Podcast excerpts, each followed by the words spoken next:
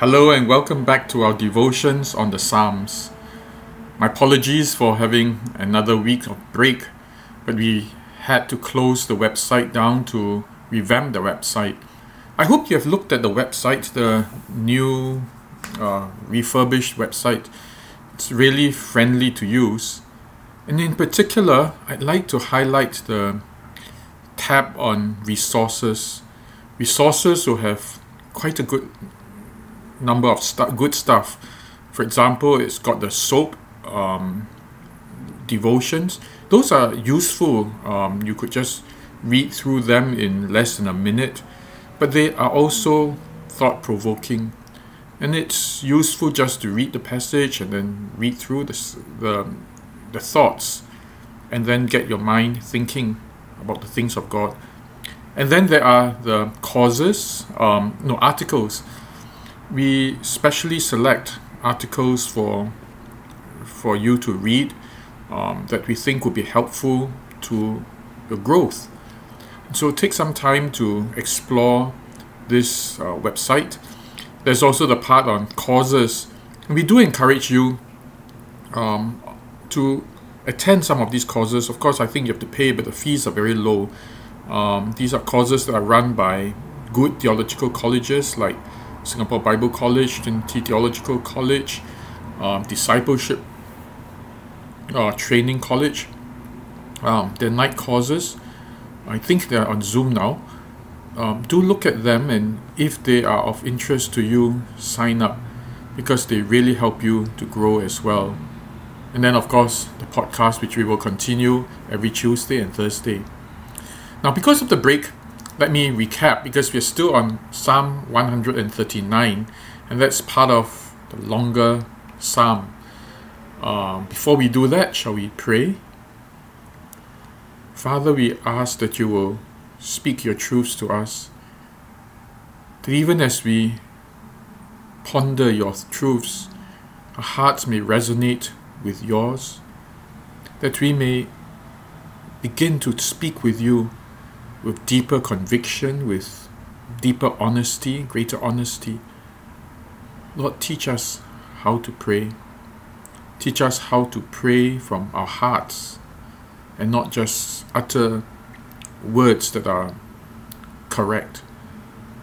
But Lord, teach us to speak to you from the depths of our hearts.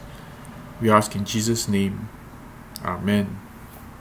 Well, let me recap before I read the today's passage.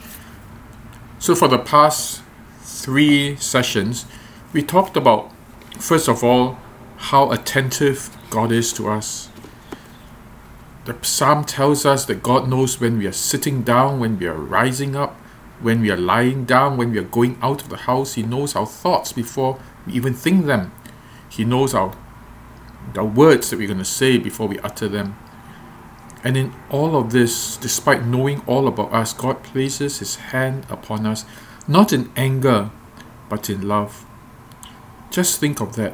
Whatever you are doing, whether you're saying good things or bad things, God still surrounds you and places His hand upon you. That's how much God wants to be involved in our lives. I want you to think about that again. That while we think that in most of our lives, you're alone, no one's around, God's not helping. The reality is that whether you're sitting down now listening to the podcast, whether you're going out after this to chat with a friend or having to resolve a conflict or going to an office that is difficult, whatever circumstance, God wants to be involved in your life. God wants to be involved in your life not in a judgmental way, but in the most loving way possible. And then the second session, we talked about how God pursues us. The psalmist says that whether I go up to the heavens or I settle down, make my bed, lie down, and sleep in hell, God is there. Whether we are in the furthest corner of the earth, God is there as well. And whether we are in the darkest of nights, when everything that we think, even the good news, is bad news. God shines His light and turns even the darkest into light. think of how God pursues you. Again, not with vengeance, but out of deep love for you. That even when you are deep in sin, you've made your bed in hell, He is there running after you, loving you. There is never a point when God feels that He's tired of you, He's had enough of you, He'll just let you rot in hell. Never. And then the third session, we talked about the details that God placed, how God created us with fear, with um, fear and trembling. It says wonderfully and awesome, um, awesomely made. That God made us with deep reverence. God didn't just create us um, without thinking like a conveyor belt, but God made us with deep reverence, fearfully and wonderfully made.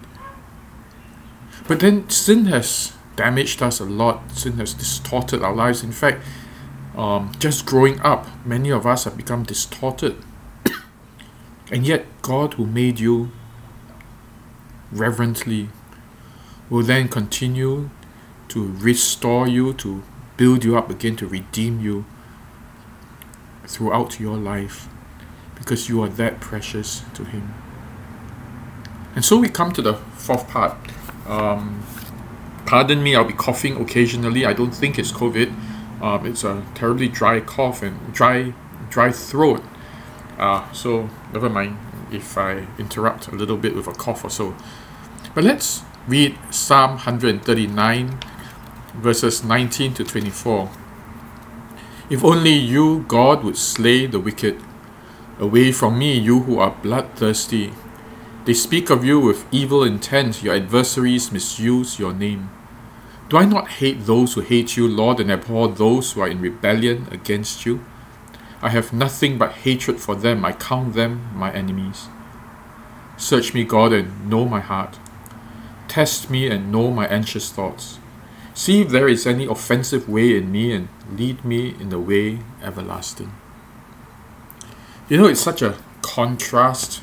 It's almost hard to believe. First of all, we have the three parts that talk about how God, attentive God is to us, how He pursues us, and how He creates us with fear, fear and wonder. And then suddenly, it's interrupted by this about God, you slay the wicked, you kill those who are bloodthirsty, I hate those who misuse your name. I have nothing but hatred for them. It seems almost incongruous. It doesn't seem to fit into this beautiful psalm of how God places his hand upon us. And what's even more surprising and shocking is right after that, almost in the same breath, he says, Search me, God, and know my heart. Test me and know my anxious thoughts. See if there is anything offensive in me lead me in the way everlasting. It seems as though it would be good to do away with verse 19 to verse 22. They don't seem to fit. And yet, these are the few very important truths as well. Because the psalmist has pondered how attentive God is to us, how He pursues us, how He creates us. And then He says, Woe be those who distort the goodness of God. Woe betide those who lead us away from such beauty, from such wonderful thoughts. And even as he says, I hate them, God, you destroy them. Don't ever let people who take away such great truths from me or from anyone else. He then looks at himself and he says, God, what about me? Search me, God. Don't ever let me be such a person. But who are these wicked people that he's talking about? You know, after we have discovered how wonderful our God is, how much He loves us, it makes us so angry when we hear that so often, in the guise of Christianity, the love of God, the goodness of God is distorted. I don't know about you, but I grew up in a church that tried to be faithful to the word, and yet almost all the time it was about how bad I lived my life, how um, how God judges me. I remember one of the worst things I heard in Sunday school was this that someone had stolen an article in Sunday school. The teacher went in and looked at all of us and said, Who stole it? And we kept quiet. And then she said, Just know that God is watching and God's not going to let you get away with it. He's going to punish you. He's going to find out who you are and going to punish you. So I don't need to know. But God will go after you. You know how terrified we all were? It's like, oh my goodness, it's true. God knows. And God will pursue me with a vengeance. Not to love me, but to harm me because I've done something wrong. This was just one small example. But along the way, I kept learning of how judgmental God was, how angry God was with me, how each time I failed, God would be so upset with me. I learned so much more about an angry, hateful God than I learned about a God who would sacrifice his son for my sinfulness. I had a lot, a lot of relearning, unlearning to do. To realize that I have a God who will journey with me even when I've messed up. Or of a lavish God. Or a God who doesn't make mistakes with my life or take my life lightly. If only I had not imbibed all these untruths about God. They are like the bloodthirsty people who say it out of vengeance, who say it out of great anger, that God will come after you. You know, so often the gospel has become bad news to many people. It has become like news of great condemnation.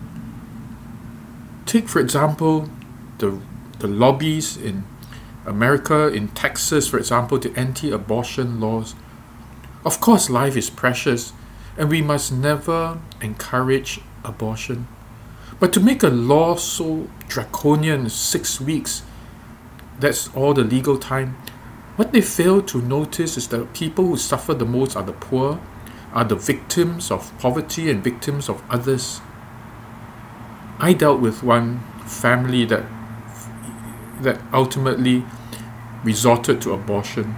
Was a Christian family, and I saw the pain as they made such decisions. I didn't agree with them. I tried to persuade the the girl and her parents to keep the baby. But at the end of the day, they ignored me and they went and had the abortion. It was painful, but I also learned how much they suffered in making such a decision. Was no easy solution.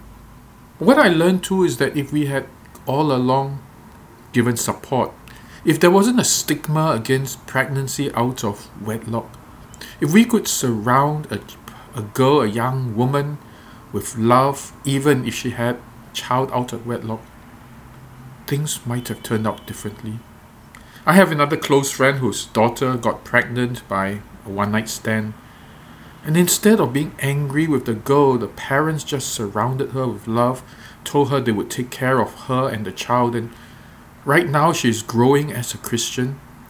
And then her child, too, is such a blessing to the family.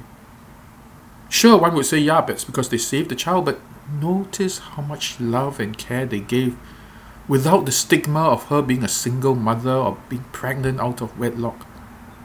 There was such an outpouring of love. When we talk about the how precious life is, it's not just about making things legal, illegal, ban abortion.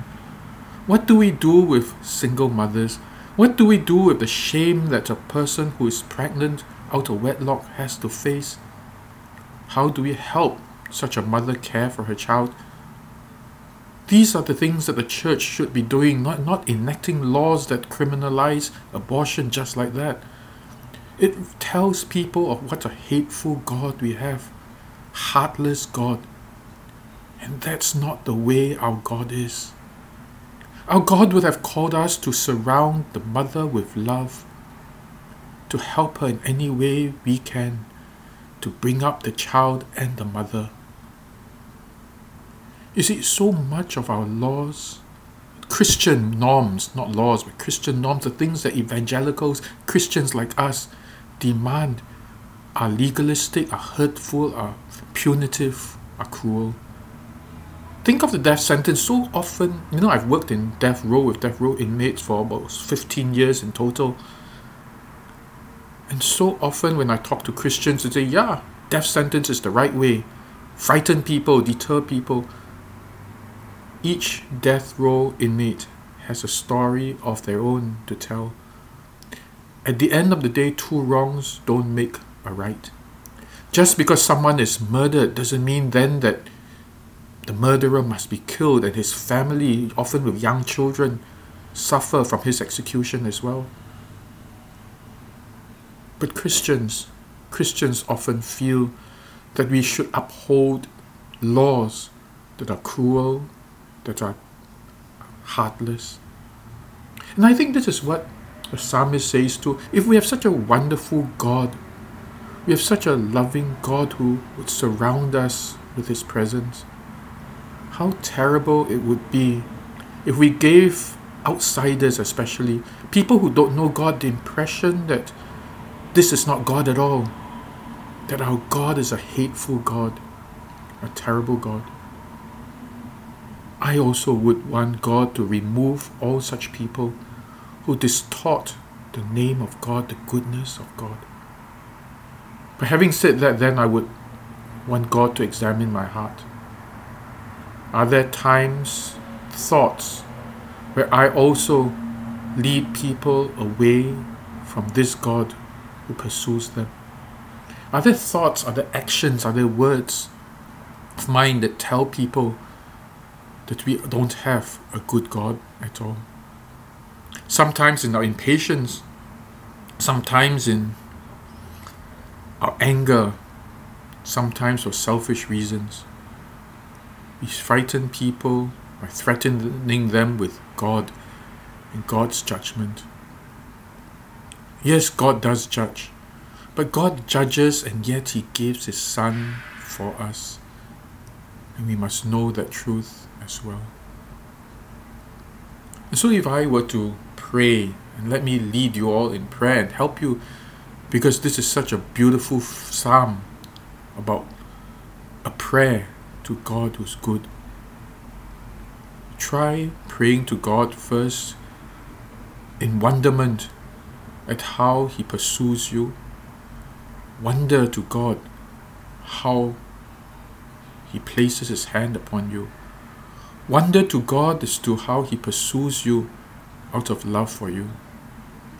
Wonder to God as how He formed you and He continues to reform you. And then think about what that means when people distort the goodness of God with words, with concepts, with actions that give a very different picture of our God. And then pray that God will let us not be such persons. Let's pray. Father, indeed, you know every bit about me. You know the sins, the secret sins in my heart. You know the thoughts, Lord, that I'm so ashamed of. You know, Lord, the things that I do in secret that are that are so shameful.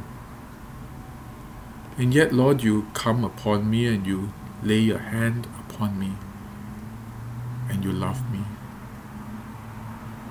Father, you tell me to follow you, but as an invitation because you love me so much.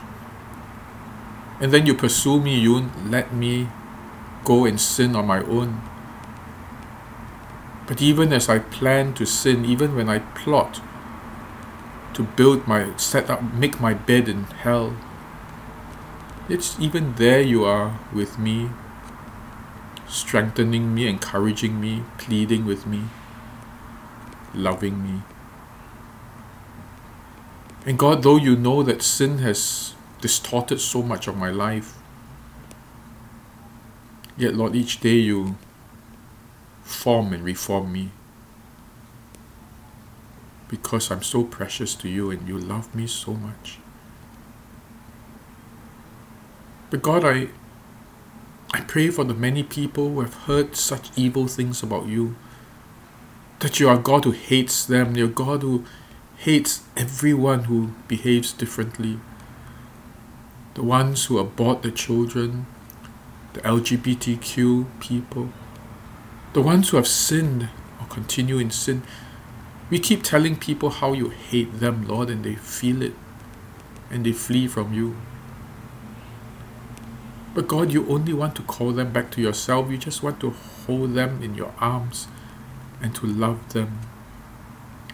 To tell them that you make things right for them. Father, forgive me if whenever I show people otherwise. When I allow people or make people think that they are condemned and hated by you. Because you don't hate them all you want is to hold them and tell them that you will walk with them and that you transform their lives. Father, search each of my our hearts, search my heart. Let me know if there are wicked wicked things, wicked thoughts within me. And then lead me in that way that embraces your pursuit of us and helps others to understand the same thing. I pray in Jesus' name. Amen. Do spend time to ponder these this psalm again. It's one of the most beautiful psalms of God's presence and God's love for you. Well, have a good weekend. God bless you. Bye.